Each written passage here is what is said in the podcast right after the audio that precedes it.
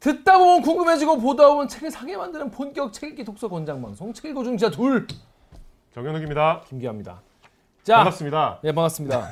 지난주에 저주 토끼 네, 아, 많이 보셨더라고. 많이 보셨어요. 댓글도 많이 달리고 그러니까 네. 역시 많이 보는 책을 해야 되는 게 베스트셀러 위주로. 베스트셀러 위주로 가야 되는 게 이게 베스트셀러라고 다 무시할 게 아니에요. 우리 시대 소설 무시합니까? 아니 우리 소설 다 했잖아 이제 끝이 보이죠. 존나 했잖아. 벌써 지쳤어. 안 한 거 많아. 안 한 거 많아. 태백산맥 안 했고 객주도 안 했고. 태백산맥 언제 읽냐? 태백산맥 태백산맥 언제 읽었어요? 태백산맥은 대학생 때 대학생 때. 네. 전 군대에서 읽었어요. 읽긴 읽었어요. 네, 군대에서 아 읽었어요. 네. 군대에서 읽었지. 네. 여러 번 얘기했지. 네. 태, 태백산맥 안 하죠 우리. 태백산맥 해? 뭐 해? 하지 마. 태백산맥 해야 돼요? 그냥 볼 사람은 그냥 이미 다 봤어. 태백산맥은 많이들 보셨으니까. 많이들 봤고.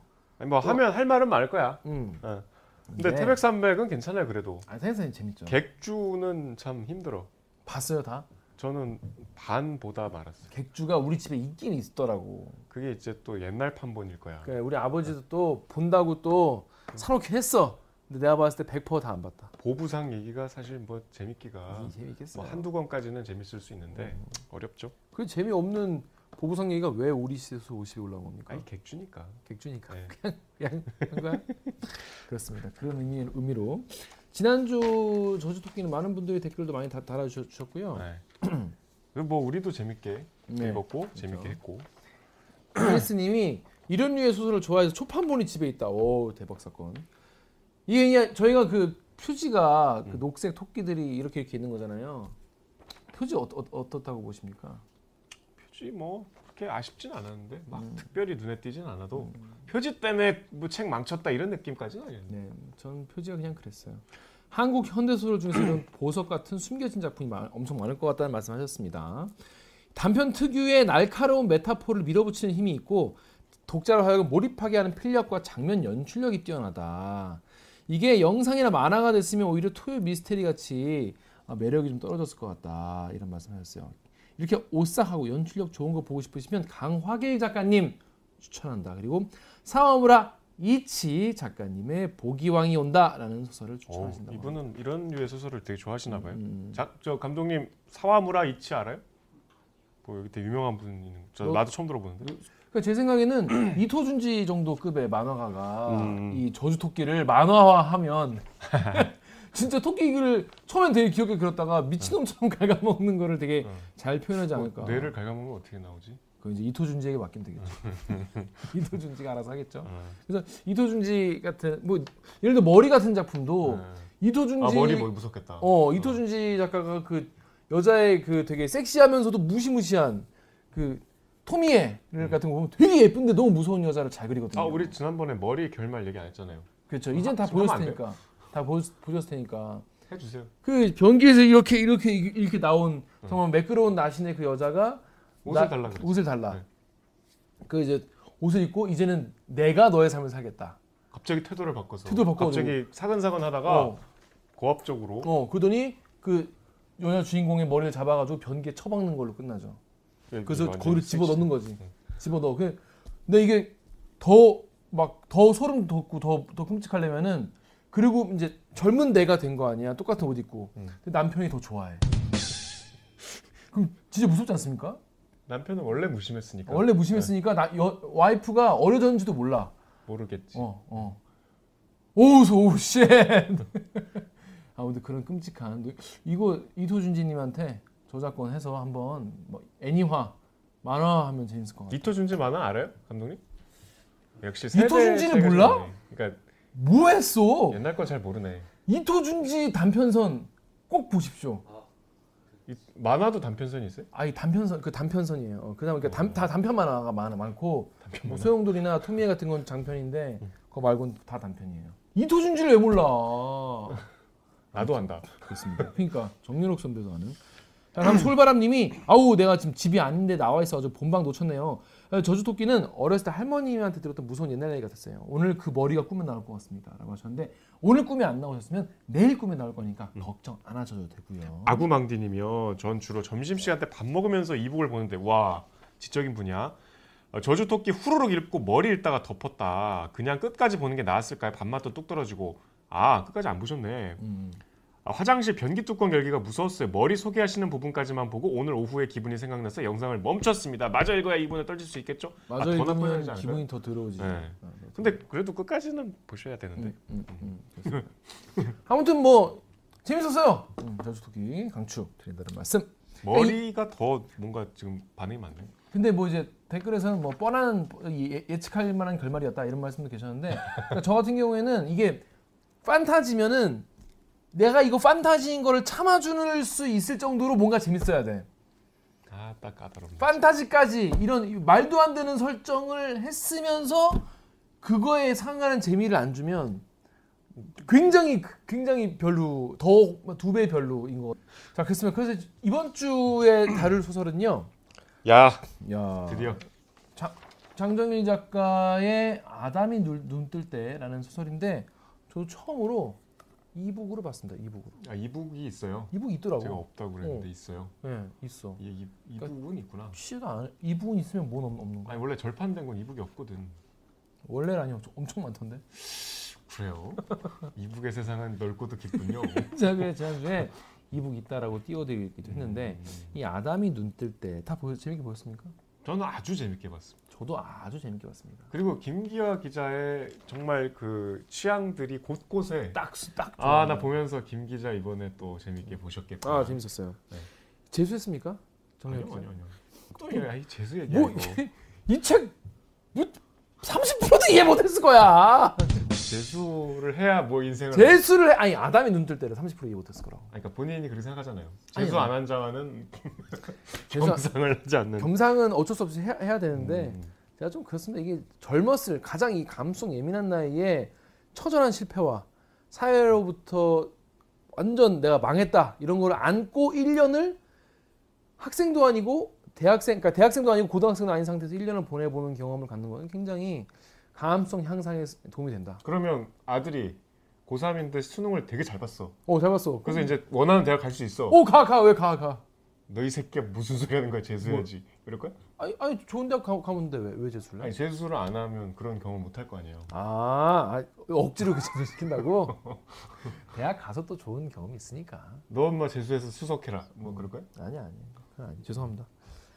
자. 궤변이었어요. 어떤 내용인지 네. 어, 모르시는 분도 계실 수 있고 또 내용이 또 되게 막 되게 막 일률적이고 그렇지 않아요 또. 아 이것도 요약하기가 쉽지 않은 소설이야. 쉽지 않아요. 등장인물도 아, 많고 네. 여자도 많고 예, 예. 또 정신 없는데 일단 어떤 내용인지 모르시는 분도 계실 테니까 일단 정리해놓게 또 기억 안 나는 분도 있을 수 있어요. 네, 빨리 정리 가시죠 빨리. 네. 1분 만에 어떤 내용인지 요약해드리겠습니다. 준비됐나요? 네, 네. 준비 시작. 1988년 대구 아담이라는 별명 같은 어, 별명인 아닌 별명을 가진 재수생 이 나아가 주인공이고요. 이 나는 갖고 싶은 게 세 가지가 있어요. 타자기, 뭉크 화집, 턴테이블 그게 다예요. 그래서 얘는 글을 되게 잘 써요. 그래서 고등학교 시화전에서 만난 은선이랑 연애 비슷한 걸 합니다. 둘이 같이 시도 쓰고 여관도 가고. 근데 은선이는 대학을 갔어요.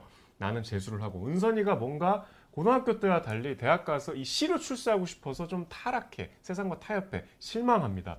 그리고 얘가 이제 재수하면서 공부 열심히 안 하고 나이트를 전전하다가 만난 현재라는 여고생이 있는데 얘랑 이제 아주 뜨거운 관계가 되고 그 다음에 나이트에서 또 우연히 만난 30대 중반의 여자 화가가 있어요. 그 화가의 모델이 되어주고 또 같이 연애하면서 이 화가한테 선물로 갖고 싶었던 뭉크 화집을 받아요. 그리고 기웃거리던 레코드판 주인한테 남잔데 아저씨인데 하룻밤을 대가로 턴테이블을 받아요. 나머지 하나 타자기 언제 받을까요? 나중에 얘기하겠습니다. 아 다 못했어.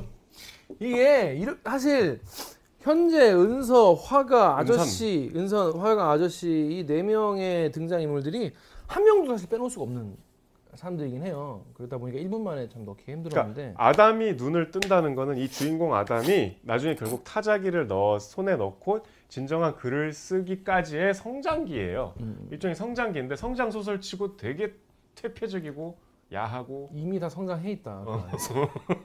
성장을 굉장히 거칠게. 어, 더 성장을 할 필요가 예, 있네. 예, 예.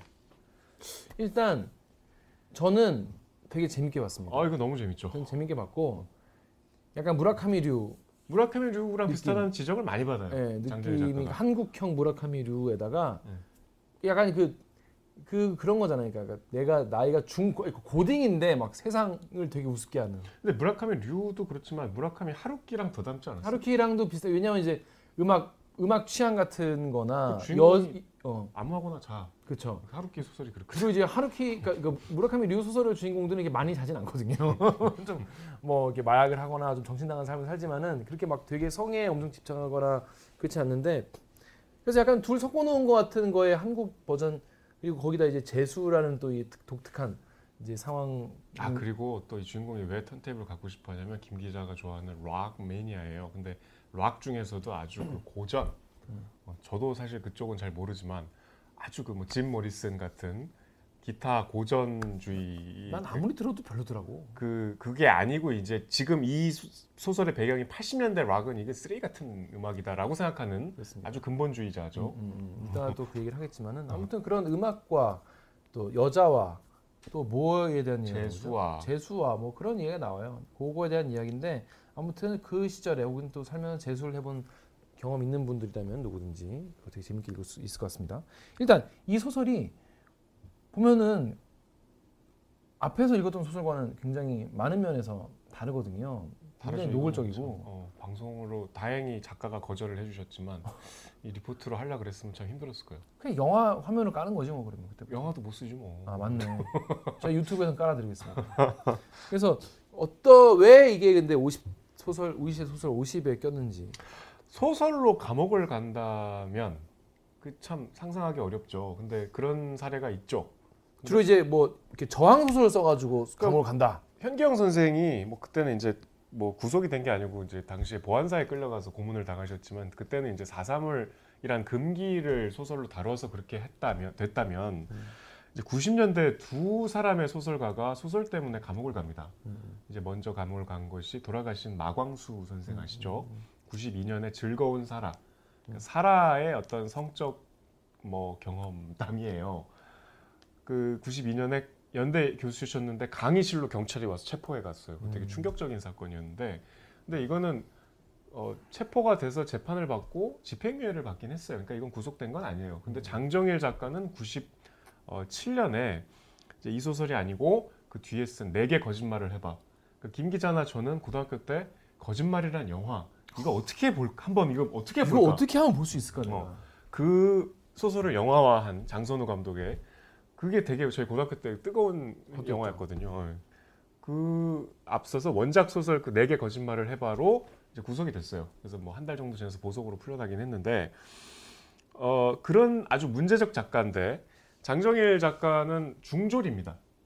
네, 중학교 그래서 그 문학을 이제 자기가 독학을 해서 시로 등단을 했고 84년에 그 뒤에 희곡을 썼고 그 뒤에 소설을 썼는데 이게 이제 첫 번째 장편이라고 할 수 있는 아담이 눈뜰 때는 우리가 지금 앞 좀 계속 이제 앞으로 다루면서 뭐 여러 가지 뭐 좀 수위가 높은 장면들이 있지만 장정일 소설 중엔 그나마 되게 드라이한 음, 어, 수위가 그렇게 높지 않은 음, 음, 뭐 아주 평탄한 음. 그런 소설이에요.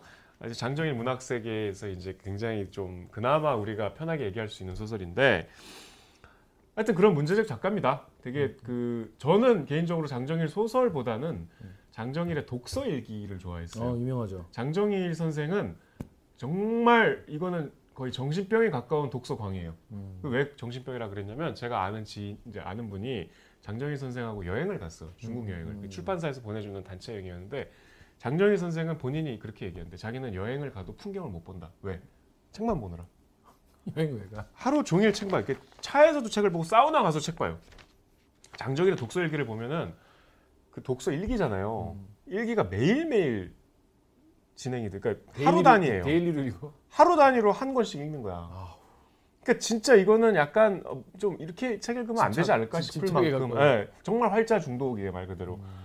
그래서 어느 순간부터는 이분이 글을 소설을 안 쓰기 시작하는데, 그러니까 뭐 이제 뒤에 얘기하겠지만 이분은 계속 끊임없이 너무나 많은 책을 읽기 때문에 자기 소설이 부끄러운 거야. 음, 수많은 고전들을 읽고 훌륭한 작품들도 읽기 때문에 용기가 안 나는 거죠. 그리고 2005년은 이분이 이 은둔 생활을 뚫고 나와서 어, 우리 TV 책을 말하다는 우리 KBS 네. 유명한 프로 있죠. 그 김미화 씨랑 둘이 그 MC를 했어요. 그래서 이제 굉장히 뭐 독서를 좋아하시는 분들은 다 알 텐데 저희 우리 시대 소설 들어갔지만 이 거절을 했는데 되게 정말 이 저희가 기, 기자로서 기분이 하나도 안 나쁘게 거절을 하신 게 장문에 메일이 왔어. 음. 그 제가 아니고 이제 유동혁 기자한테 메일이 왔는데 아 저는 외모 지상주의자입니다. 음. 근데 저는 이 외모 지상주의를 저한테만 적용합니다. 음, 음, 제 얼굴은 지금 시청자에게 민폐입니다. 음, 그래서 너무나 죄송하지만 음, 음, 제가 방송에 나갈 수 없습니다. 음. 라고 메일이 와서 뭐 어떻게 더, 더 이상 설득이 안 되잖아. 그치. 그래서 못 다뤘어요. 뽀샵해드리겠습니다. 뭐 이런 걸로 안 되는 거잖아요. 너무 웃기잖아. 외모 지상주의를 저한테만 적용이. 그래서 하여튼 아, 우리 문단에 아주 뚜렷한 밖에 막큰 상을 받지도 않고 뭐 막 무슨 그렇다고 평론가들이 일치 단결해서 추앙하는 작가는 아니지만 90년대 이분 소설이 영화화된 게 되게 많아요. 음, 어, 아담이 눈뜰 때도 영화화됐고 너에게 나를 보낸다. 음. 이거 다 우리가 고등학교 중학교 때 막 어떻게든 한번 보려고. 야저 영화 한번 보는 게 소원이다. 또 진짜. 그리고 이제 어, 너희가 재즈를 아느냐. 그다음에 또 저기 제일 문제가 된그 거짓말. 내게 거짓말을 해봐. 그다음에 이제 음. 제가 소설 제목이 좀 생각이 안 나는데 301, 302라고 아, 맞아. 그 요리 소재로 한 맞아요. 되게 좀 기괴한 영화 또 있어요. 음. 벌써 다섯 편이잖아요. 근데 이제 그 이렇게 금식하는 사람이 뭐 어쩌고 하는 거. 영화화된 이유 중에 하나는 이제 장선우 감독이라는 문제적 감독, 90년대 스타 감독이 이제 장정희 작가를 좋아했기 때문에 주로 장선우 감독이 영화화했습니다. 여기까지 할게요. 그렇습니다. 여러분 보신 분들은 아시겠지만은 여기에 그러니까 지금 봐도 약간 일단 고딩이 여자 고딩이 그러니까 미성년자인 거잖아요. 미성년자인데 막 굉장히 뭐랄까 거의 뭐 어, 대학생이라고 해도 이 문란한 물란한 너무 너무 많이 해. 그래서 그리고 상대를 가리지 않고 음. 그리고 그러니까 두 번째 현재를 말하는 거예요. 음. 그리고 또 집이 잘 살아. 그지. 어. 근데 완전히 막 그냥 막 막 막 그냥 막 하는 거예요. 그래서 약간 보면서도 아, 이게 실화인가? 실화 물론 소설이니까 실화 소설을 아니겠지만 읽으면서 이게 실화인가 하면 어떡해요. 그리고 등장 인물들 은선이 그러니까 은선부터 얘기를 해보죠. 은- 은선이부터. 자, 그러니까 시작이 음. 얘가 재수생이고 아까 말씀드린 대로 첫 문장이 내가 갖고 싶은 거 딱 세 개. 19살 때부터 갖고 싶었던 그 세 개인데 이제 그 이, 이 되게 글 잘 쓰나 봐. 그러니까 그 고등학교 때부터 이렇게 뭐 어디 뭐 백일작 이런 데 쓰면 확실한 거는 글 잘 쓰고 네. 잘생겼어. 그런 걸로 추정이 되죠. 어, 추정돼요. 어. 왜냐하면 중간 중간에 그런 그런 언급이 나와요. 그러니까 뭐 화가 가만히 앉아 있어도 이게 누가 데려가서 아. 모델로 쓰겠다 이게 픽업을 하는 거 보니까 그러니까 잘생기고 잘생기고 글잘 써. 글잘 쓰고 공부도 꽤 잘한 것 같아. 어, 최재성 배우가 연기했어요. 어 그리고 나중에 이제 얘가 이게 배경이 대구거든요. 음. 나중에 이제 대학에 합격하잖아요. 음. 그것도 이제 서울의 좋은 대학인 것 같아. 왜냐면 어머니가 원하는 대학을 못 가서 재수를 하거든요. 음. 근데 이제 자기 청소하시는 분. 절친 아 어머니는 이제 대구의 어떤 상가 지하에서, 지하에서 청소를. 하시고 그래서 어머니는 늘 밖에 나가 계시고 무슨 이유에서인지 아버지는 안 계시고 자기는 이제 재수생이니까 온전히 하루를 뭐 내 마음대로 보낼 수 있는데 음. 이제 학원을 처음엔 끊죠 재수 학원을 음. 근데 대학을 가게 된 이제 은선이 그러니까 은선이랑 바짝 연애하고 둘이 여관을 드나드는 건 은선이가 대학 시험을 보고 합격 발표 나기 전까지 음. 그때 이제 둘이 붙어 다니면서 시 여관을 가는데 얘네들은 여관을 가서 거사를 치르고 나면 항상 같이 시를 써 시를 써. 어, 그런 아주 읽고. 어, 문학 청년 문학 연인인데 음. 은선이는 이제 실망을 시키죠 주인공을. 음. 왜? 베껴서 최승자 씨 베껴서? 그러니까 은선이는 베꼈다기보다는 좀 이렇게 따라해. 그 얘가 이제 주인공이 좋아하는 해도 이렇게 문학적으로 크게 높이 평가하는 애는 아니었던 것 같아. 예시는 뭔가 좀 깔보는 음, 음, 뭐좀 최승자 스타일 뭐 따, 따, 이렇게 따라하고 싶어하는. 음. 그렇지만 얘가 같이 문학을 좋아하니까 이제 뭐 시도 쓰고 서로 같은 관심사 얘기도 하는데 얘가 이제 나중에 대학을 가 얘는 이 은선이는 시로 일찍 출세하고 싶은 욕망이 드글드글해요. 음. 나는 20대 때 시인 등단할 거다. 실제로 대학 가서 되게 조잡한 시로 이게 나중에 등단했다고 책을 보내오는데 주인공이 되게 아이 뭐 피식 웃죠. 별거 아닌. 근데 심지어 이제 그러다가 은선이는 그 고급 공무원집 딸이거든요. 음. 그리고 되게 애가 별로 생각이 이렇게 진보적이지 않은데 이제 나중에 이렇게 떨어졌지. 얘는 대학 가서 이제 별로 이렇게 교류가 없다가 신문에서 보죠. 이 뭔가 이 시국 사건에 연루가 된.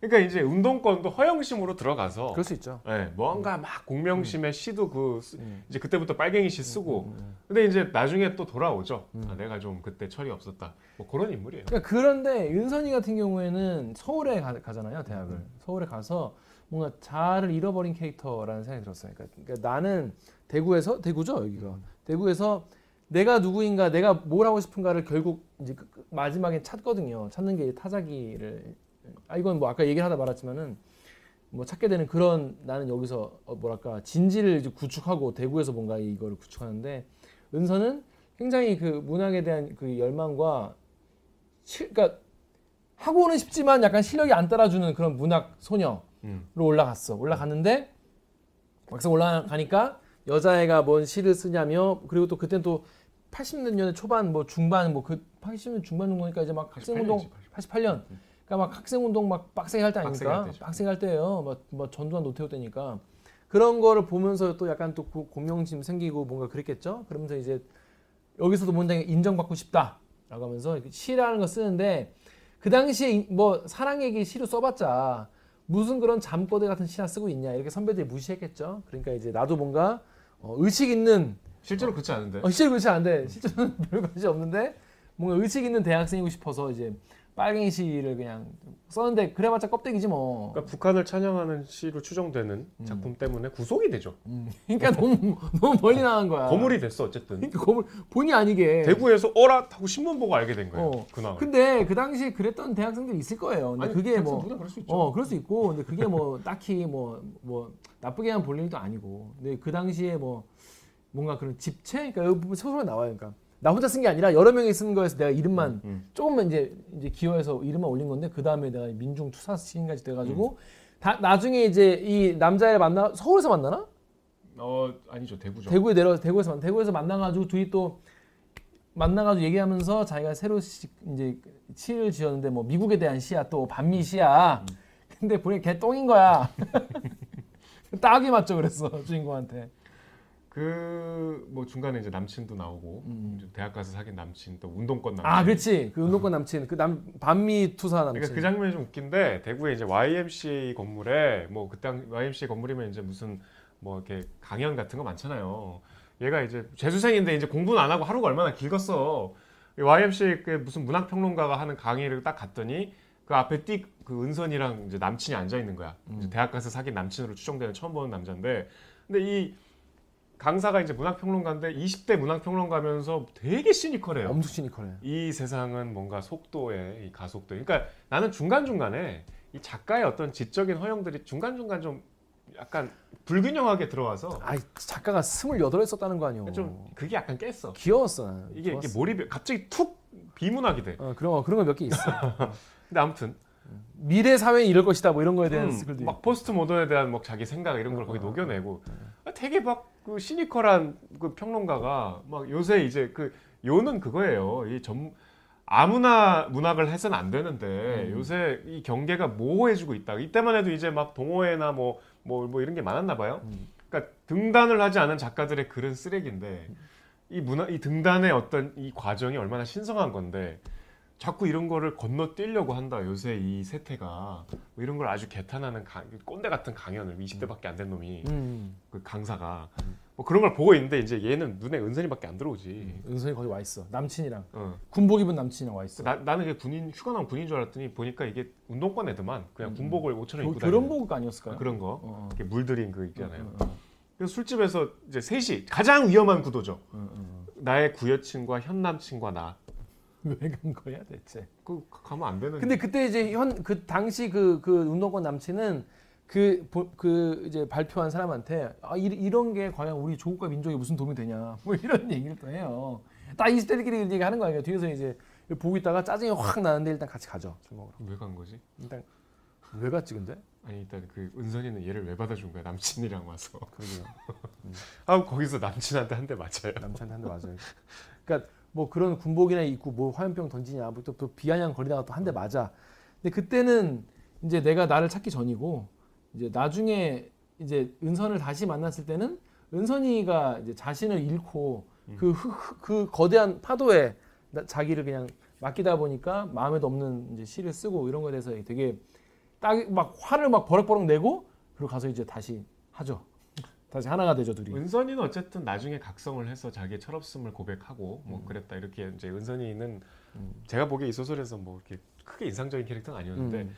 은선에서 현재로 넘어가기 은선이가 떠나. 전에, 아 전에 근데 마- 그 마지막으로 아까 그 되게 되게 막 세게 얘기했던 서울 평론가 있잖아요. 아. 걔 나중에 어떻게 되, 어떻게 되냐? 걔 나중에 어떻게 몇년 뒤에 이제 어떻게 되는지 아, 알아보려고 하니까 그러니까 얘 이 나중에 가면은 얘가 이제 되게 막 충격을 받고 방황을 하거든요. 뭐 뒤에 얘기했지만 현재가 자살을 해서 이제 충격을 받아서 막 방황하다가 그 평론가한테 뭔가 조언을 구하고 싶어서 이 출판사 통해서 연락을 하죠. 어떻게 근데- 됩니까? 근데 아 서- 선생님은 미국으로 이민 가셨어. 아니 보면은 이 형도 그렇고. 아, 그러니까 나 지금 형 얘기하려고 그랬어. 어.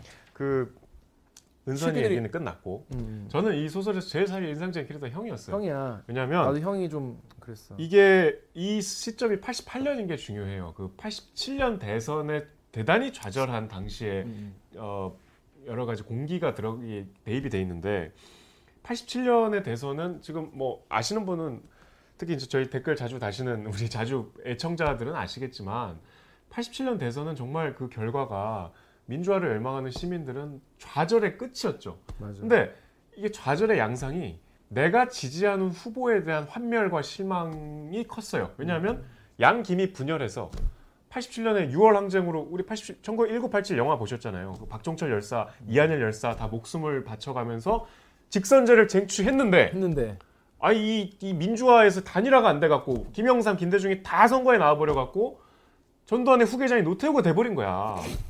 그러니까 얼마나 진짜 이 세상이 막 저주하고 싶겠어. 윤석열 안철수랑은 급이 다른. 어우, 그 아이 그 차원이 다르죠. 차원이 막 다릅니다. 목숨을 걸고 이제 해갖고 쟁취한 건데 이 목숨을 걸었던 그 대열의 리더들이 자기 그 이 그 욕망을 통제하지 못해서 다시 군부에 거- 정권을 갖다 바친 셈이잖아요. 특히 이 배경이 대구니까 얼마나 더 그게 심하겠어. 그래, 그래서 그때 뭐 너, 너는 비지야 후단이야 이렇게 물어보는 게. 그렇지, 그렇 지. 지금으로 치면 너는 뭐 어, 어, 이렇게 뭐야? 넌 1번 남이야, 2번 남이야 이렇게 물어보는 것 같지. 그땐 더 더 심각했죠. 근데 보니까 여기 제한된 정보가 나오지만 이 형이 되게 열혈 운동권이고 음. 당시에 비판적 지지라고 해서 이제 김대중 대통령, 그러니까 많은 진보적 지식인들은 김대중을 밀었어요. 음. 근데 이제 김대중이 나온 것도 마음에 안 들지만 비판적 지지를 했는데 김대중마저도 안 되니까 형이 막 극도의 이 세상에 대한 환멸과 어떤 시니컬리즘에 빠져서 나는 미국으로 떠나겠다. 형은 지푸라기를 짚는 심- 잡는 심정으로 어느 한 후보를 지지했고 그를 위해 선거운동 일선에서 뛰었다고 한다. 열심히 했다. 그러니까 선거운동 뛰었어 형은. 왜냐면 이 민주화가 너무 소중하니까. 음, 음. 이른바 형은 87년 대선이 만든 몇 개의 신조어 중 하나인 비판적 지지에 몸을 담은 것이다. 선거 결과가 발표된 날 저녁 며칠 동안 잠을 못 잔 형은 고향에 돌아왔었다. 이제는 미련 없이 이 나라를 떠나려다. 미국에 살면서 내가 하고 싶은 공부에나 푹 몸과 마음을 묻고 싶다. 여기는 개새끼들이 사는 동네야라고 하시죠. 그리고 나중에 이제 뭐 급하게 갔나 봐. 그래서 이제 자기 책을 다 처분해 달라 그러지 동생한테 나한테. 그 책 목록이 후덜덜하죠. 아, 완전 시벌갱이죠. 그 이제 운동권 학생들 딱 그 공부하는 서적들이죠. 로자 룩셈부르크 뭐 그런 거. 어. 나도 형을 보는 시선이 곱지 않잖아요. 어쨌든. 그쵸. 형은 완벽한 이기주의자다. 예, 왜냐면 애초에 대학원 애초에 나의 계획은 대학원을 나와 직장을 얻어 어머니를 모시려 했었다. 네 학, 학비도 맡으려고 했고 하지만 미안하다 이러고 그냥 가는 거예요. 근데 뭐 그 이제 경제적인 원망보다도 형의 태도에 대해서 별 동의하지 않는 것 같은 느낌이에요. 구체적으로 안 나오는데 이 작가의 생각이기도 하겠죠. 근데 아무튼 이 87년 대선의 정서 와 어떻게 이렇게 세상이 이렇게 되지? 음. 막막 짓눌려 있고 뭔가 이렇게 막 별로 이렇게 희망이 없고 그게 되게 중요한 이 공기로 제시가 돼서 저는 그게 형이 캐릭터가 아주 짧게 잘 보여주는 것 같아서 형 얘기가 좋았어요. 맞아요. 근데 형이 또 보면은 이 장정일 작가가 대단한 것 같은 게 그 당시에 어디가 뜰지 알고 있어. 이 형이 IT 쪽으로 가요. 이 당시에 88년에 IT 관련 업계로 나는 유학을 가겠다. 이분 지금 잘 됐을 거야. 이분은 지금 이제 뭐 카카오 이런 어, 거 세워갖고 어. CEO가 돼 있겠죠. CEO 돼 있겠죠, 어, 진짜. 그래서 이제 자본의 천병이 돼 있겠죠. 음, 음. 뒤에 나오지만 그 오디오족, 스피드족 중에 스피드족이 되어 있겠죠. 스피드족으로 튼 거죠. 음. 지금 이제 오디오족과 스피드족 얘기 나왔는데 그 얘기를 잠깐 해보죠. 여기서 이제 오디오족과 스피드족으로 사람을 나누는데 일단 요즘에 이제 오토바이 타는 사람들을 보면 주로 이제 배달하시는 분을 이제 떠올리지만 배달하는 분 이른바 뭐 멸칭도 있잖아요. 뭐 딸배라고 막, 막 왜냐면 아, 뭐-? 어 딸배라고 해요. 배달을 거꾸로 해서 아, 그래서 왜냐하면 막 워낙 뭐 신호 위반도 많이 하고 막 시끄럽고 하니까. 근데 이제 예전에 오토바이를 타는 사람에 대한 이미지는 약간 할리 데이비슨 막 그런 사람들이 더 많았죠 옛날에는 그래서 그런 거에 대한 이미지 쭉 직진한다는 이미지 그래서 그런 사람들을 스피드족 그러니까 뭐, 뭐 뭔가 새로운 영역을 계속해서 개척해 나가는 앞으로만 개척- 나가고. 앞으로만 나가는 속도 지상주의.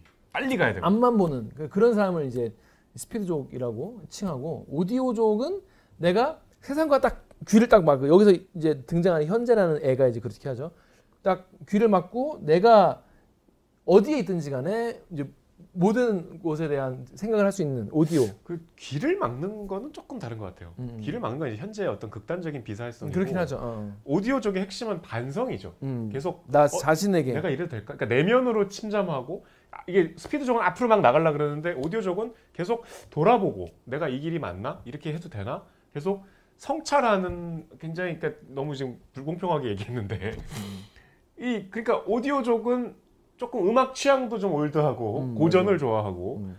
좀더 매니악하고 그렇죠. 세, 그러니까 어쨌든 지금의 세태에 영합하지 않는 사람들인 거죠. 음, 음, 음. 약간 이것도 장정일 작가 20대 쓴 책이라 그런지 이 이분법도 조금 유치하긴 해요. 그냥 지금 보면 뭐 그렇게 생각할 수 있죠. 네. 근데 근데 어쨌든 이 나는 사회생활 하다 보면은 결국 오디오족들이 스피드족에게 돈 빌리러 오죠. 나는 자칭 오디오족이야. 그러니까 아, 아. 그러니까 이때 그 감성이 있는 거죠. 음. 그래서 그렇게 있다가 어, 나이트에서 그러니까 얘가 이제 고딩을 만납니다. 처음에 열심히 재수생활, 그 재수생 원래 그랬습니까? 초반에 공부를 하다가 음. 아 이제 이제 물리는 거야. 왜 재수생이면은 이미 다 한 번씩 본 거니까 음. 어느 순간부터 이제 학원에 안 가고 엄마가 그 청소하면서 이제 벌어둔 그 수강 신청했는데 음. 학원을 안 가고 이제 도서관을 가서 오전 시간을 보내고 저는 이제 제가 그럴 줄 알고 어. 난 이미 알고 있었어. 아, 처음부터 했어 어, 놀았어. 처음부터 나는 아니 처음부터 놀았냐 아니 무슨 소리야.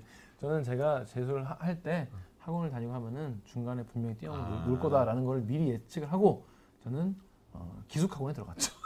얼마든지 기숙학원도 도망가서 놀 수 있지 않나요? 여기서 놀수 없어요. 기숙학원을 우습게 보면 안 돼.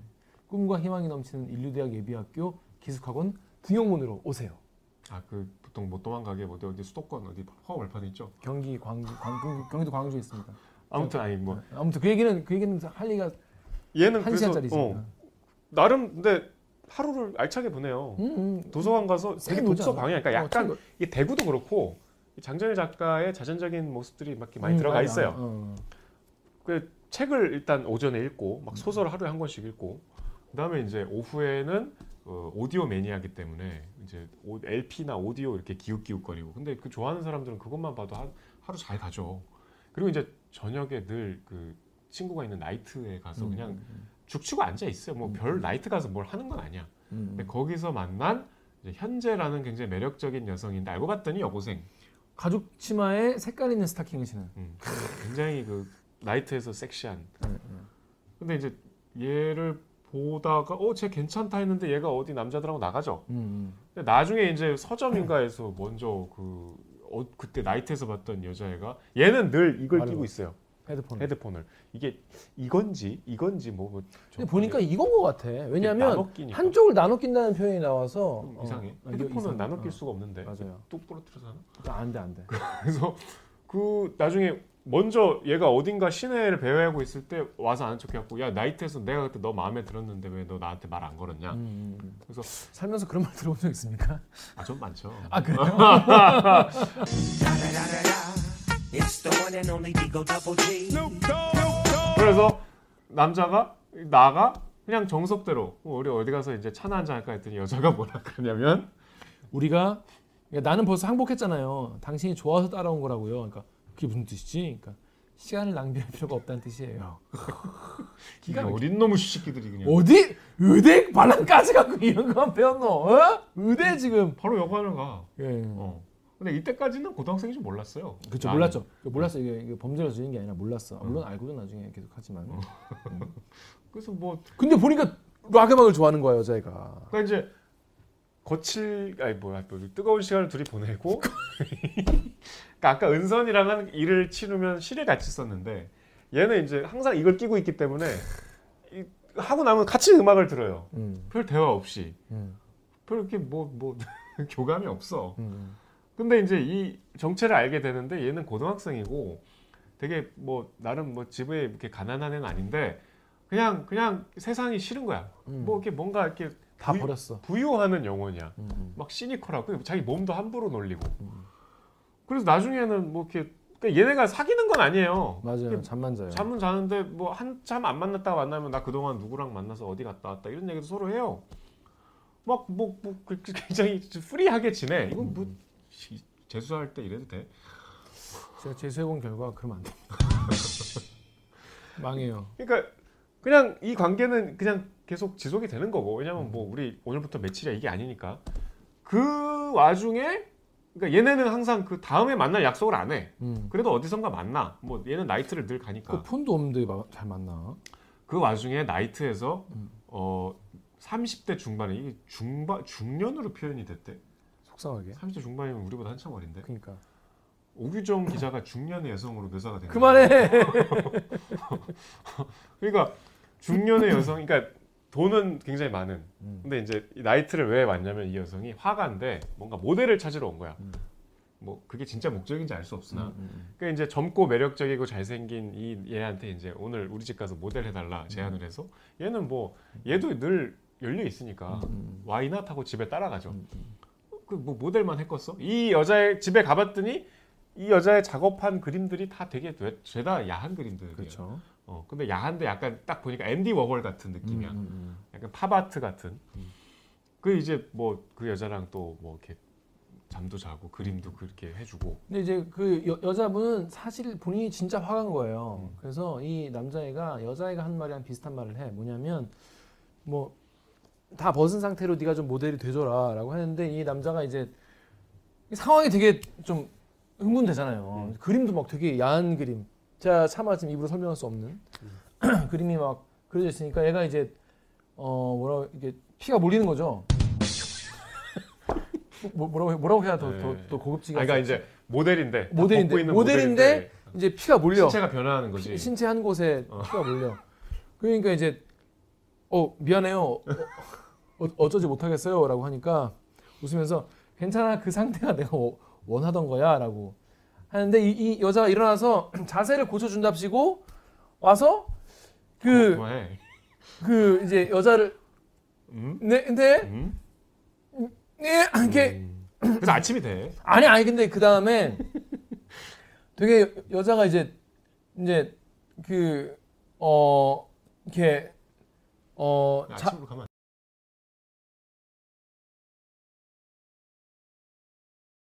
돼. 그만하자. 근데 이- 그런 그랬더니. 내가 그래서 아 이 여자가 이걸 진짜 원하는 게 맞구나 책 읽기로 노딱 붙고 싶어.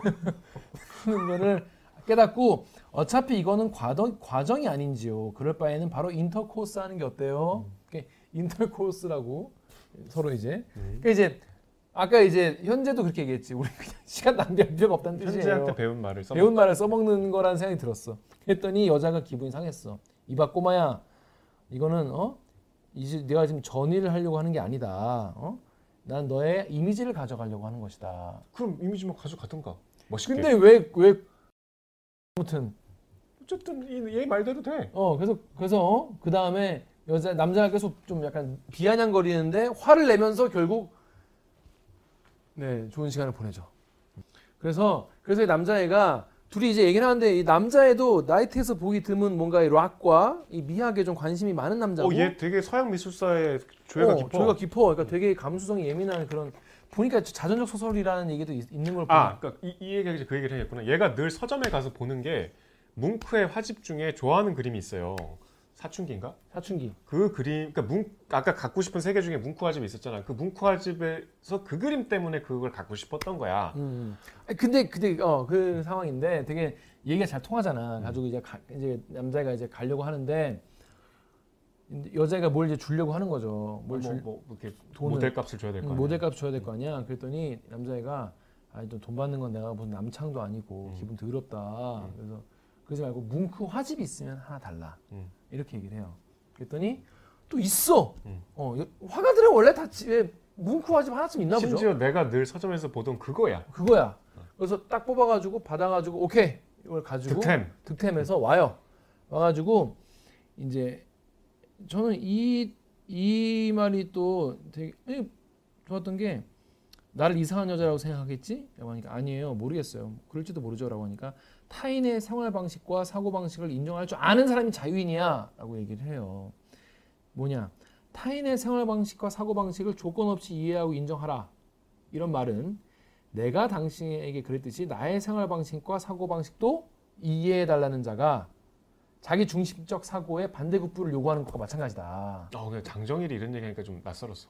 왜요? 되게 자유분방한 작가가 음, 막 소설의 수위도 세고 근데 음. 굉장히 이거는 아주 연애에 있어서 기본적인 모럴이잖아요. 타인의 생활 방식과 사고를 아무런 조건 없이 인정하고 이해하는 사람은 결국 자기 자신에 대해서도 무책임하고 덜 엄격하게 된다. 쉽게 말해서 예를 들어서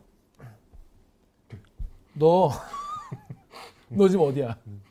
너 왜 집에 안 들어가? 사귀는 사이에서 막 그러면은 여자친구가 자기한테 그러는 것도 인정을 해야 된다는 거예요.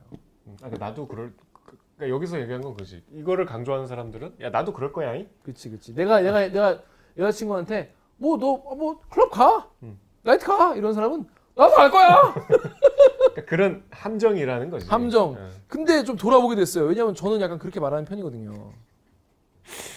근데 그렇다고 해서 내가 가겠다는 건 진짜 아니긴 한데 나는 그 시간에 게임을 하겠다. 음. 음, 아무튼 음. 그래서 이런 이제 연애를 할 때 기본적인 모럴에 대한 관계에 대한 이야기도 갑자기 휙 나오긴 해요. 근데 그래서 이 책을 가지고 딱 펼쳐보는 거지. 중요한. 음, 중요한. 내가 좋아하는 그 내가 사춘기. 제일 좋아하는 사춘기라는 작품. 제가 사춘기라는 작품 봤어요. 혹시 봤어요? 안 봤어, 못 어, 봤어. 봤어? 이런 게 있나 싶었어. 네, 봤는데 야한 그림이죠. 어 야한 야한 것보다는 그 그림이 이런 그림이더만 여자 지금 여기 있나요? 예, 여기 있죠. 보시다시피 여자 이제 애가 앉아 있는데 일단 가슴이 작아요. 그러니까 약간 애인 거야 기본적으로. 애고 사춘 이제 그 제목이 사춘기니까 어린 여자가 앉아 있는데 표정이 되게 불안해 보여. 근데 이게 신기한 게 세밀하게 그리지 않았는데 어떻게 불안해 보이는 그런 모습 그 표정이 딱 보이는지 모르겠어. 되게 무표정하고 불안해하는데 뒤에 그림자가 이만하게 엄청 크게 있어요. 음. 그림자가 막 꿈틀거리듯이 이렇게 뒤에 까맣게 그러니까 그렇게 생길 수가 없는 각도인데도 여기에 이 굉장히 둥그런 그림자가 잡아먹을 듯이 있- 있거든요. 그래서 이거 보면서 아 이게 사춘기, 그러니까 이 사실 이게 사춘기는 아니지만 이제 청춘인 거잖아요. 불안하고 내가 뭘 뭐가 될지 모르겠는 그런 불안감에 뭐 먹혀버릴 것 같은 그런 분위기의 그림이더라고. 그러니까 좋아하는 이유를 알겠더라고 보니까 약간 이 그림을 이 소설을 관통하는 그런 작품이기도 하- 해서 제가 찾아봤는데 그런 표- 그런 이제 묘사가 많이 있더라고요. 음. 그래서 그, 그 그림을 빨리 봐야겠다라고 딱 펼쳤는데 분명 수입 도서 전문점에서 늘 보아왔던 뭉크 화집이었는데 불구하고 그것은 있어야 할 페이지에 있지 않았다. 페이지 숫자를 확인해 보니까 그 페이지가 찢겨 나가 있었다. 누군가가 그 그림을 떼어 나갔던 것이다. 그이 일은 내게 상징적인 의미를 던져 주었다. 나는 사춘기를 도둑 맞은 것 같아 가슴이 아팠다라고 했어요. 되게 중요한 사건이죠. 음, 되게 중요한 사 내가 원하는 걸 얻었는데 사실 원하는 게 없었던 거잖아요. 음. 또 실망한 거죠. 음, 음. 그러니까 사춘기를 도둑 맞았다는 게 뭐 우리가 뭐 이 이거를 뭐 뇌, 뇌절로 막 뇌피셜로 해석 해석을 하면 그러니까 내가 어렸을 때의 사춘기가 이제 너무 뭐 집이 힘들어서라거나 그러니까 사실 너무 빨리 철들어 버리는 사람들은 사춘기가 없다고 하잖아요. 전쟁통에 있던 사람 은 사춘기가 없다고 하잖아. 젊은 어린이가 총리를 들어야 되고 그러니까 그런 내가 사춘기라는 것이 없었다는 거를 딱 보여주는 장면 같아서 되게 어, 청소년기의 상실 그런 거를 좀 보여주는 게 아닐까? 내가 중학교 때 겪, 응당 겪었어야 할 반항, 뭐 엄마 아빠에 대한 반항, 뭐, 뭐 이, 이런 거 제대로 못 해보고 뭐 그런 그런 되게 우울했고 뭐 가난했고 힘들었던 청, 그 자기 사춘기 그 시절을 보여준 것 같아서 되게 좀 불쌍했어요. 마음 아팠어요. 음. 기성세대한테 배신당한 거죠. 그런 거죠. 예. 하여튼 어쨌든 세 개 중에 하나 이제 얻었어. 음. 뭐 이거는 좀 불완전한 득템이었지만 이제 그 다음에 만나게 되는 이제 그로테스크한 아저씨가 있죠. 아, 난 너무 충격적이었어요. 이거. 아, 아, 이게 또. 영화에 이게 영화화 됐잖아요. 이 박인환 선생이 이 아. 역할을 맡으시고 그 내가 딱딱 봤는데 아, 좀 내가 근데 좀 이런 말씀하기 좀 죄송하긴 한데 죄송한 얘기 하려고 또. 어 죄송한데 찰떡이더라. 오딱 아니 이게 얘가 늘 가는 그 늘 구경 눈팅하는 오디오 가게가 있어. 오디오는 얼마나 비쌉니까? 이거는 직장 다니는 우리도 제대로 이렇게 뭐 엄두를 못 낼 만큼 천차만별인데 여기 나오는 막 그 저는 브랜드만 들어본 그뭐다 구비하려면 몇 억대 되는 그 그리고 오디오 매니아들은 스피커를 갖춰도 막 계속 뭘 바꾸잖아요. 바늘을 바꾸고 뭐 앰프에 뭘뭐 하여튼 그런 샵이에요. 그거 어떻게 들어가? 아무 땡전 한 푼 없는 재수생이. 그래서 밖에서 맨날 유치원 이렇게 보는데 갑자기 어느 날 친절하게 그 사장님이 중년의 아저씨인데 들어오라 그래. 그리고 어나 못 살 건데 근데 나는 처음에 되게 이게 따뜻한 음악 애호가로서 교감하는 줄 알았어. 들어와서 이제 아 자네 음악을 좋아하는구나 뭐 무슨 뭐, 아, 뭐 좋아하는데 저, 저 장비가 없습니다. 전 사실 뭐 했더니 아뭐 그러면 들어봐 하면서 막 커피도 자네 내 손님이니까 하고 막 차도 한잔또 내주고. 굉장히 그때까지만 해도 굉장히 그, 그 신구 선생 같은. 어, 어. 아니 어. 지금 아니 그러니까 거기까지는 이미지가 굉장히 따뜻한. 선생이 뭐가 돼 그럼. 되게 죄송하네. 그래갖고 얘는 이제 뭐 계속 끌리 뭐 어쨌든 좀 내가 그, 늘 동경하던 공간에 초대를 받았으니까. 그러면서 뭔 얘기를 하냐면 그 스피드족과 오디오족 같은 얘기를 해요. 재생 장치로 음악을 듣는 애호가를 music lover와 electronic listener로 아. 나누지. 여기 또 music lover는 음악을 좋아하고 음에 딱 음을 가지고 뭐, 뭐 이게 뭐 좋다 나쁘다 하는 게 아니라 음악을 더 실연에 가까운 느낌으로 감상하는 사람들이고 electric listener는 기계에 관심이 많아서 끝없이 기계를 바꿔가면서 많은 돈을 투자하지. 그들이 기계에 대한 관심은 끝이 없어 지칠 줄 모르고 상급기에 도전하지. 그들은 음에만 관- 관심을 기울이고 가장 중요한 음악은 까맣게 잊어버려라고 해요.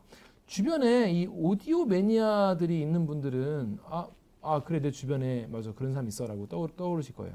그러니까 저는 이게 너무 공감이 가는데 이거 클래, 클래식을 막 깊이 좋아하는 분들은 다 이런 생각 해봤을 거예요. 저도 너무 음악을 좋아하다 보니까 당연히 오디오에 관심이 생겼는데 그 오디오 막 동호회 이런 데 보면 주로 클래식이나 뭐 재즈나 락으로 이렇게 많이 이제 오디오를 테스트하거든.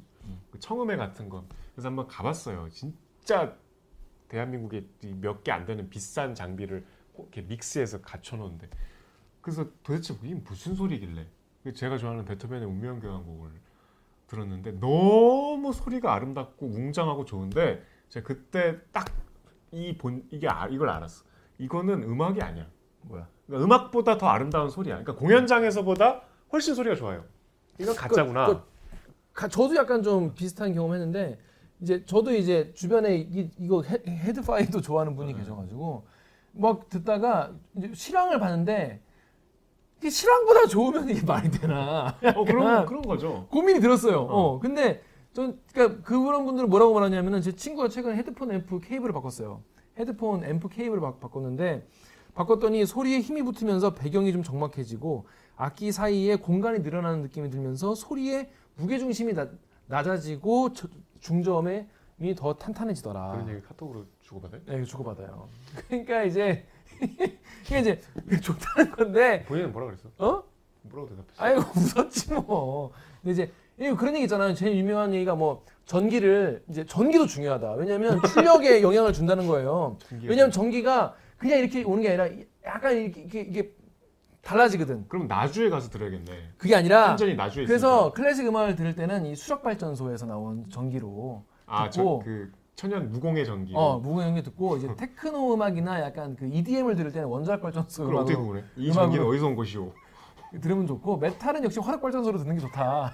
뭐 이런 개소리가 있죠. 그러니까 그만큼 이 이제 애호가들의 그 매니아들의 세계는 정말 높다. 근데 저는 이제 어느 정도까지는 인정을 해요. 근데 이제 최근에 제가 좋아하는 그 뭐 소리 그 교수님이 계시거든요. 교수님이 그 유튜브를 하는데 거기서 그때 논쟁이 뭐였냐면 케이블을 바꾸면 소리가 달라진다. 아니다. 그거 다 구라다. 뭐 이거 가지고 싸웠어. 왜냐? 200만 원짜리 케이블을 누가 파- 팔았거든. 그래서 이게 200만 원짜리 가치가 있냐? 없다. 이거 좀 엄, 청 싸웠어요. 그 헤드폰 그, 그, 그 매니아들 거기서. 그래가지고 교수님이 이걸 내가 그러면 모든 조건을 동일하게 한 상태에서 내 스튜디오에서 이거를 실험을 할 테니까 블라인드 테스트를 하자. 나와라. 제일 이제 마니아들한테 쥐약이 블라인드 테스트죠. 아무도 안 왔어. 한 명도 안 왔어. 그래서 교수님이 진짜 열심히 준비해놨거든요. 이거에서 이거 껴보고 이거 껴보고 이거 껴보고 막 유의미한 뭔가 해보려고. 아니 뭐 신청자를 안 받았어요? 심지어 받았어요. 근데 그 신청해놓고 안 온 거야? 어 댓글 써놓고 무서워서? 안 왔어. 음.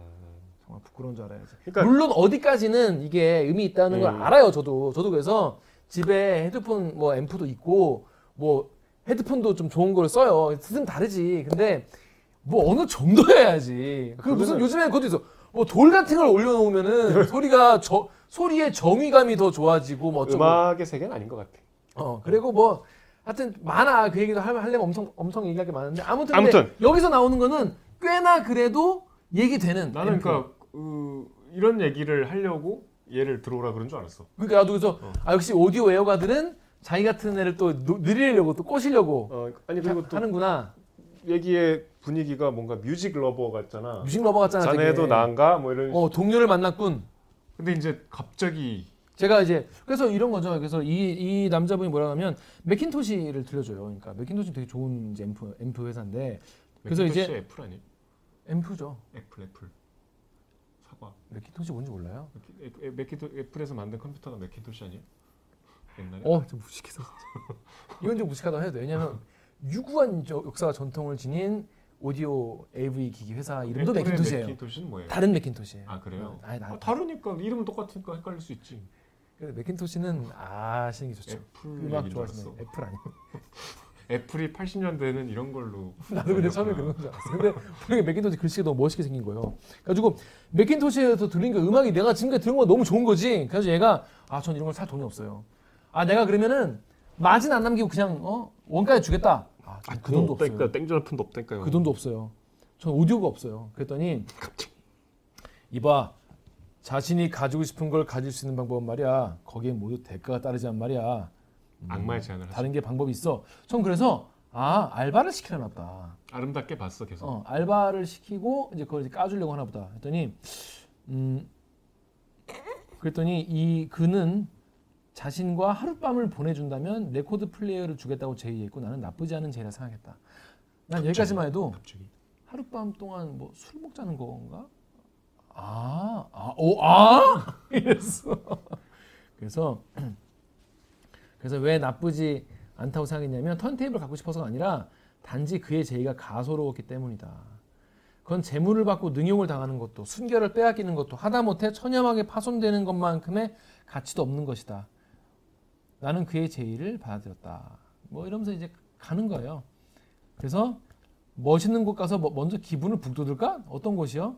게이 클럽 같은데 그게 싫다면 고급 레스토랑이나 호텔 바 같은 데도 괜찮아 라고 했더니 막바로 인터코스예요. 또 이렇게 또 시원하게 현재 유산이야. 현재의 유산을 그랬더니 그가 나를 보고 부드러운 웃음을 지었다. 정체가 드러난 남색가의 미소를.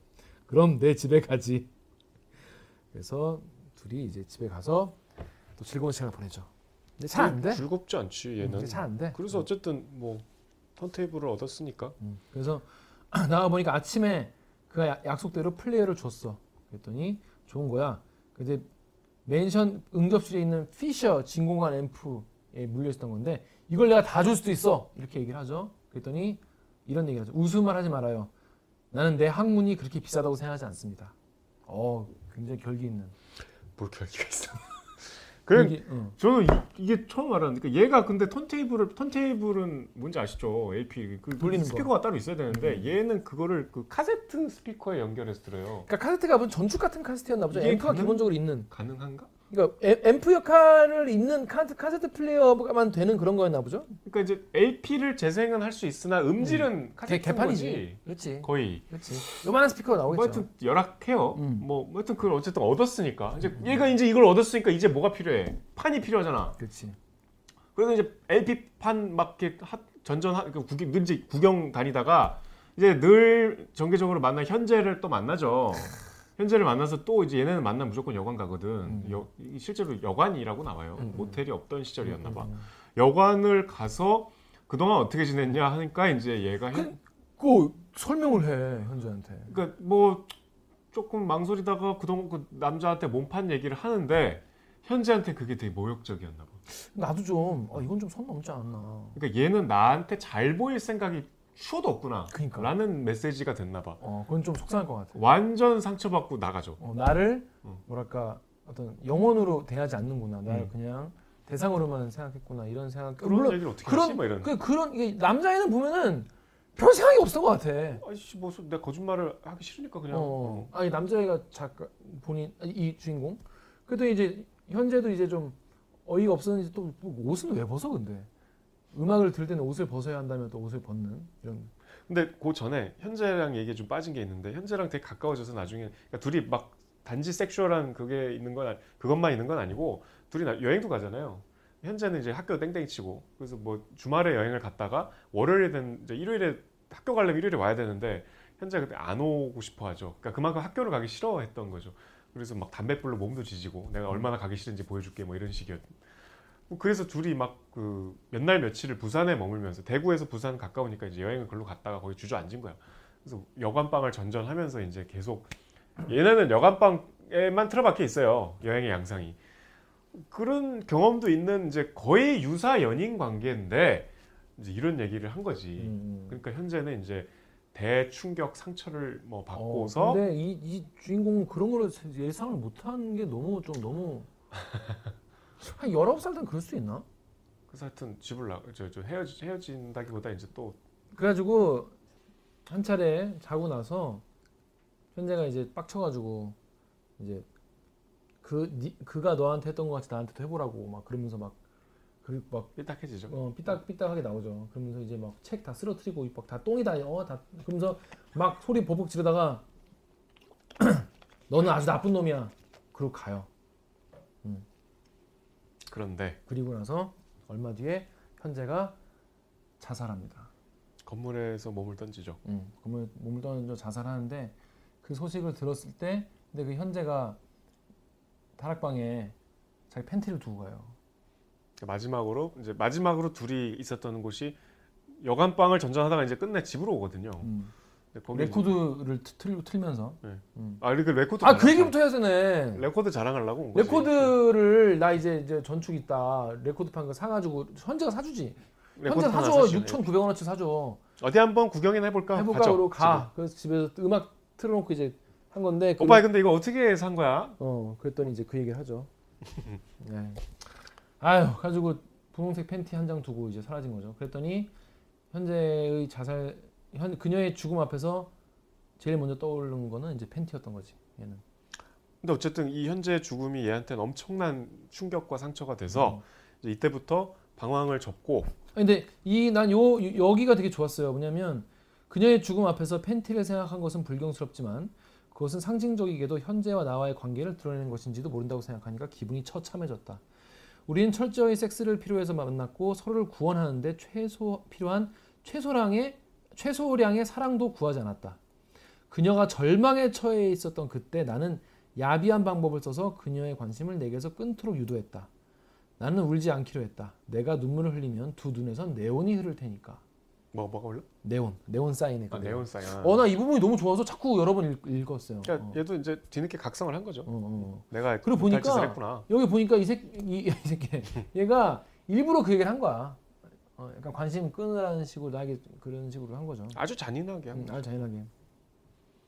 그래서 어, 각성을 하고 그때부터 공부 열심히 해요. 음. 그럼 이제 갑자기 막판 피치를 올리기 시작. 죄송해요 어머니. 공부를 시작하겠어요. 그래서 울어. 그 열심히 공부해서 이제 얘는 뭐 목표가 서울대였던 것 같아. 추정컨대. 뭐, 뭐 하여튼 그래서 서울대 시험을 봐서 원하던 과에 합격을 해요. 음. 합격을 해서 이제 엄마는 드디어 이제 내, 내 아들이 뭐뭐 뭐 소원을 이뤄줬구나 이러고 그래서 등록금을 받아서 이제 등록 마지막 날 올라가죠 서울로 그래서 은선을 만나요. 은선을 만나는데 은선을 만나니까 애가 이제 허, 어, 그러니까 어설픈 어설픈 밤이 투사가 되는 거지. 아 왜 계속 어설프냐 음, 그래서 얘네 어설퍼.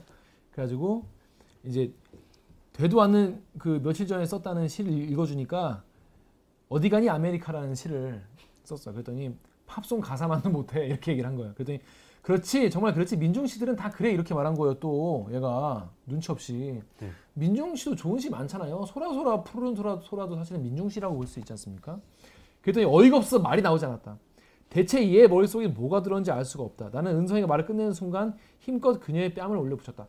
여성을 폭행하는 게 좋다는 뜻이 아닙니다. 음, 절대 그걸 옹호하는 게 아니라 이제 여기 이렇게 나왔다는 거예요. 네가 쓴 시가 민중시이기나 해! 이러고 소리를 지른 거죠. 그랬더니 탁자에 엎드려 소리를 내 울은 거예요. 너는 내 고통을 몰라. 난 그냥 죽어버리고 싶어. 라고 우니까 은선이와 나는 1년 동안 하지 못했던 섹스를 하러 여관으로 갔다. 깔끔. 그러니까 이제 은선이도 자기 가면을 사실은 그래, 알고 있었던 거야. 거죠 그 들킨 거지 음, 그랬더니 이제 들어 이제 한 대학에 들어가고 시인이 되는데 아무 나는 시인 취급을 안 해주고 그래서 여류 시인이라는 자존심을 세워보고 싶어서 문화 서클에 들어가면 더 심했다. 모두 뭐 박노해, 백무산 뭐 이런 거 보고 김남주, 김지아 이런 거 보는 거야. 그래서 나 같은 건 저리 가라는 거야. 그래서 나도 이제 오기로 이제 이런 걸 쓰게 된 거죠. 자기 자신을 찾지 못했던 거죠. 뭐이 스토리는 좀 사, 사실 약간 유치하긴 했지만은 오랜만에 듣는 이야기라서 좀 재밌긴 했어요. 음. 그리고 이제 그 이거에 대한 고민을 어디에 풀까라고 이제 그 평론가 어디냐 물어보니까 아 선생님은 미국으로 이민 가셨어요. 그러니까 모든 게 이제 다 개. 재수생 때 만난 모든 인연이 이제 정리가 되고 그리고 나서 마지막으로 얘는 이제 여자를 대학교 등록하러 서울에 왔는데 뭐 여기서도 또 이제 하룻밤 같이 보내는 창녀가 있죠. 아예 만나죠. 이- 이분은 그냥 프로페셔널한 창녀하신 거예요. 음, 음. 프로페셔널.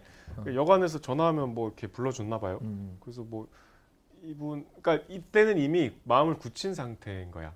나는 대학을 가지 않겠다. 음. 그러니까 합격을 해서 등록을 하러 등록금을 들고 왔지만 음. 나는 끝내 대학에 등록을 하지 않아야겠다는 거의 이제 마음을 굳히고 이제 이 여자 이 여자도 되게 순수한 여성이더라고. 컵뭐 라스베가스야. 리, 그러니까 Leaving Las Vegas. 약간 그 남성 판타지죠. 예, 예. 순수한 창녀를 만나고 싶은 음. 그이 여자가 이제 하룻밤을 같이 그러니까 뭐 볼일은 다 봤지만 같이 하룻밤을 보내요. 음. 그리고 이제 다시 대구로 내려갈 때 음. 배웅까지 해줘 기차역에서. 그러니까. 그게 자기 소원이었대. 연인을 배웅해줘. 자기 직업상 연인이 없기 때문에. 음. 그러면서 얘는 이제 마음을 굳혔다는 거는 내가 이 등록금 대신에 대학을 가는 대신에 이제 타자기를 사서 내가 갖고 싶은 세 가지 중에 남은 한 가지 사서 내가 글을 제대로 이제 써야겠다 음.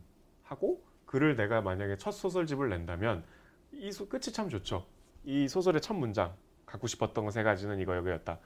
이 첫 문장으로 시작하는 소설을 써야지 하고 소설이 끝나죠. 그런 이야기입니다. 타자기를 얻어서 소설가가 되기까지의 성장. 그래서 이제 처음 문장으로 돌아오는 결국 그 세 가지를 얻- 얻게 된 이야기. 정말 정말 극적인 성장 소설이에요. 깔끔한 이야기. 그래서 아 참 거칠고 성장 소설은 보통 이 내면의 이게 이야기인데 대미양은이랑 한번 비교해 보세요. 이게 얼마나 파격적인 소설인가. 근데 이게 또 문장들이 되게 매끄럽고 맞아요. 읽기 좋아요. 어. 재밌어요. 난 장정일이라는 분의 그 독서 편력가로서의 면모만 사실 좋아했는데 사실 엄청난 문장가였더라고. 음. 저는 저는 보면서 아까 아까 정혁 기자 잠깐 얘기했지만은 갑자기 그 뭐 포스트 모더니즘 뭐 이런 거에 대해서 진지하게 막 얘기하는 부분도 있고 완전 그 무라카미 류 같이 그냥 막 될 대로 되라 뭐 이- 이렇게 얘기하는 부분도 있고 근데 이게 막 전 약간 왔다 갔다 계속 하잖아요. 난 좀 하나만 좀 했으면 좋겠다는 생각 좀 들었어요. 좀, 좀 약간 거칠죠. 어, 그 어, 부분이 약간 좀 건너뛰는 점, 네. 점프가 좀 많아가지고 그러니까 형의 사례처럼 이렇게 좀 자연스러운 캐릭터나 사건으로 보여주면 좋은데 갑자기 누가 나타나서 약간 연설- 어, 강의를 해. 연설하듯이 이렇게. 그게 한 세 페이지 정도는 전혀 다른 글이 나와요. 음, 음, 뭐 신문 칼럼 같은. 음, 음. 이게 약간 좀 녹아들지 못하는 저, 서툰 점인데. 아니면 뭐 그런 거를 뭐 의도했다라고 하면 아 역시 그러시군요 이렇게 얘기를 하겠습니다. 아무튼 그랬고 전 개인적으로 아 이게 여기 막 이제 정윤 기자가 이제 이거 보고 나서 이제 아 김 기자가 좋아할 것 같다는 거예요. 그래서 아왜 그러죠? 이거 봤더니 락음악 얘기가 나오는 거야. 또뭐 레드제플린 얘기 나오고 뭐 지미 페이지 얘기 나오고 막 그래요. 뭐짐 모리슨 얘기 나오고 그러는데 전 사실 그 세대가 아니거든요. 전 전 딱 이 다음 세대예요. 그러니까 얘도 9세대는 아니잖아. 자기 그쵸. 근데 이제 그녀의 말대로 이거 이제 은서를 만나가지고 이제 요즘에 뭐, 라- 뭐 음악이 뭐가 나오냐 뭐, 이- 뭐 그랬더니 요즘 음악은 정말 구역질이나 그녀의 말대로 라디오를 틀면 쏟아지는 요즘 음악은 구역질 나는 것이고 쓰레기 같은 것이었다. 이때가 88년이니까 뭐 이때 나오는 뭐 소방차 이런 얘기인가? 아니죠. 복사판으로 팔리는 요즘의 락은 모조리 썩어 문드러져 있다. 그들은 이렇게 노래한다. 내 직업은 살인인데 장사가 잘 된다. 음.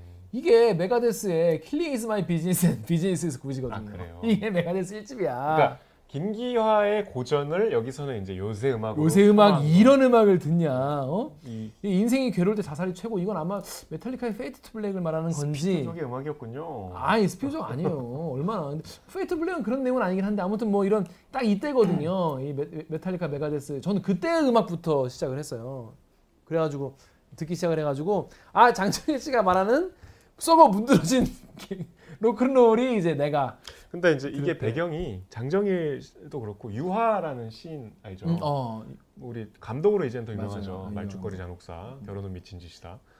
근데 이 장정일 유화 같은 분이 대표적으로 당시에 이제 80년대 후반 90년대 초에 민주화가 되면서 이제 대중문화가 좀 가벼워지고 음, 음. 막이 퇴폐를 찬양하는 이런 뭐 노래들, 뭐 시들, 싸구려, 뭐 키치 이런 그 기치를 들고 일어난 여러 장르의 대중문화들에 대한 환멸을 음. 많이 이제 문학에 녹여냈거든요. 음. 이두 분이 대표적으로 그 시각에 딱 이렇게 직설적으로 들어가 있는 것 맞아요 같아요. 그런 것 같아요. 사실 네. 그 당시에 음악이 그랬던 건 사실이죠. 왜냐하면 메탈 같은 경우에도 왜 LA 메탈이라는 장르가 그 당시에 뭐, 뭐 여러 뭐, Mötley Crüe니 뭐 Guns N' Roses니 그런 이제 본조비 뭐 이런 LA 메탈 듣기 편하고 어 되게 막 그 막 이 그 전까지 저 전까지 반전 시위 베트남 전 베트남 전 때문에 뭐 히피도 많이 생기고 그러면서 막 무정부주의 막 공산 공산주의는 이제 좀 맛이 가는 것 같고 이런 어떤 어떤 뭐랄까 되게 이 정신적 이 막 혼란 상태 젊은이들이 어떤 어떤 제도가 많은가 이런 거에 대한 치열한 논쟁. 그랬는데 갑자기 이제 자본주의의 확 승리 같은 느낌이 들면서 이제 에레메탈이 뭐 포이즌이 뭐 그러니까 락이 어떤 어, 시대 저항의 도구였는데 음, 그 도구를 막 인간의 감정을 싣고 막 일상의 얘기가 나오니까 이제 이게 용납이 안 되는 음, 그렇죠. 그런 근데 뭐 거죠. 그냥 뭐 이게 보면 뭐 영국 뭐 음악이랑 막 섞여 있어 좋아하는 밴- 밴드가 근데 예- 다 옛날에 막 뭐다 저는 사실 그때 음악들은 지금 들어도 난 잘 모르겠더라고 그냥 레제플린이나 뭐 다 좋다고 하는데 왜 좋은지 알겠는데 그냥 막 귀에 꽂고 살게 되지 않더라고 레드- 도어스 도어스도 좀 저는 아무리 레드 들어도 제플린이 그룹인 줄 처음 알았어요. 어, 레드 제플린 사람 이름인 줄 알았어요. 저 저는 보면서 레제플린 누구냐고 레드 아 레드 제플린은 알죠. 근데 이게 노래도 듣고 했는데 Stairway to Heaven이 사람 그룹이었구만. 그룹 이름인지 모르니까 그만큼 클래식만 좋아하는 그러니까 제가 이제 쇼팽이 왜 S로 시작 안 하냐 뭐 그런 거죠 그거부터 너무 차이코프스키가 왜 왜왜왜 T로 시작하냐. C로 시작 안 하냐 이런 거죠. 아무튼 저는 사실 제가 좋아하는 음악 얘기도 많이 나오고 되게 재밌 재밌었고 재수할 때 이 여기 보면 그런 제목이 나요. 재수생은 재수생 재수생은 외롭다 뭐 이런 글이 있어. 이렇게 살아도 재수에 성공했어. 뭐가 외로워? 여자 졸라 많았구만. 씨.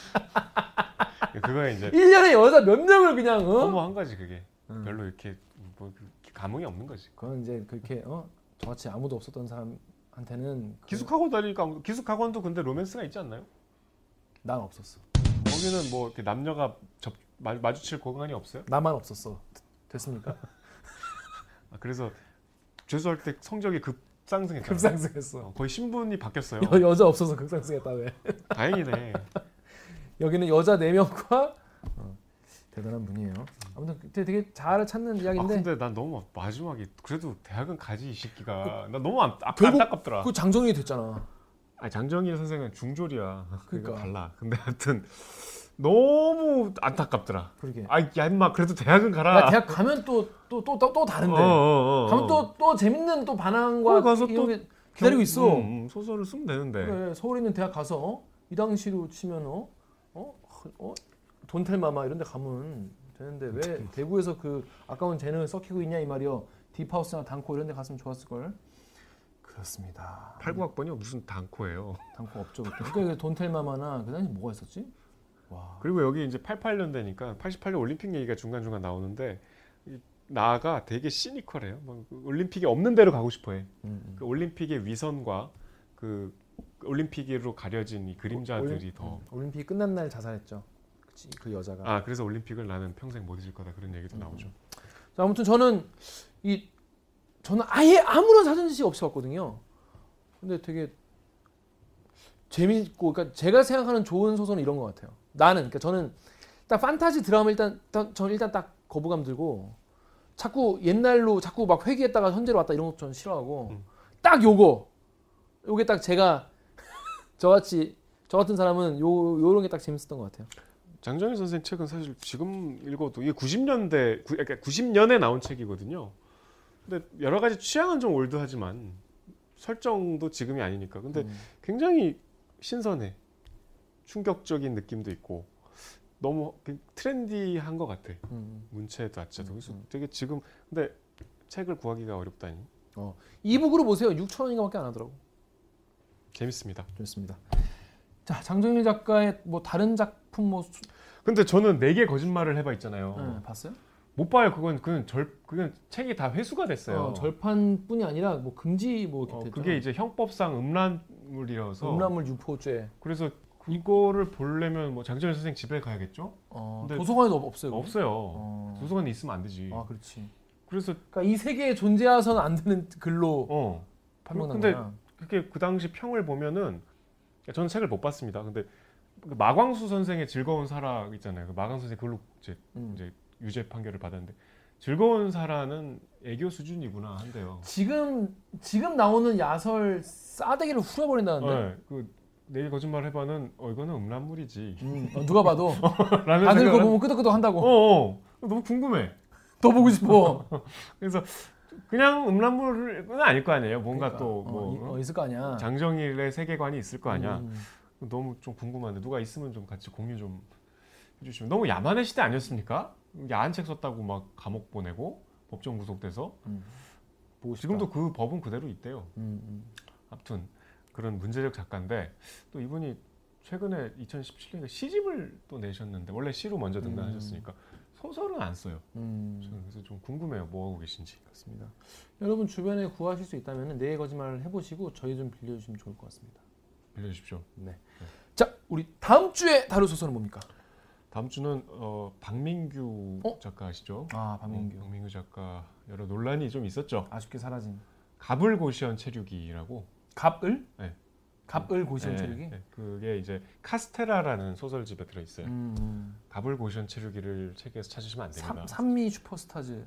다른 책이에요. 그러니까 네, 어, 그 작가인데. 어, 그 작가. 그래서 전 심지어 사진 찍었네. 안타까운 논쟁으로 어 근데 좀 뭐 이렇게 아직까지 좀 활동을 못 하시고 계신 하지만 표절 표절 시비 때문에 네, 그런 거죠. 우리 시대 소설 50엔 들어가 있어요. 네. 시비가 아니라 표절을 본인 인정하시고 그냥. 네. 죄송합니다. 안 쓰겠습니다. 우리 안 쓰고 계시죠. 가불고시원 체류기 한번 보시고 그건 음. 단편이니까 카스테라를 사면 되겠네요. 카스테라를 사셔야 됩니다. 카- 사시고 보시면 되겠습니다. 음. 다음 주까지는 그러면 카스테라 박민규 작가의 카스테라 읽고 오시면 되겠습니다. 그럼 저희는 여기까지 하겠습니다. 네. 책 봐. 책 좀 봐. 안녕. 고생하셨습니다. 고생했습니다. 아유, 이거. 감독님 그 코가 안 아유 그 우리 감독님이 코로나 걸렸다가 지금 걸리다가 지금 이제 복귀하셔가지고 어. 후각이 없대요. 그럼 오늘 뭐 그냥 대충 떼도 되겠어요? 오늘은 그냥 뭐 밥을 그냥 아무거나 후각이 그러니까 냄새가 안 맡아지면 맛도 잘 몰라? 아 그래? 네, 그러니까 아, 그 미각은 남아 있는데 뭐 그래도. 달고 쓰고 짜고 그런 건 느끼는데 향이 음, 나는 그럼 향이 센 걸 먹을까? 간만에 좀 뭐, 평소에 못 먹던 거 먹을 수 있겠다. 어. 똠얌꿍 이런 거 먹어야 되겠네. 어 나 나 나 배고픈데.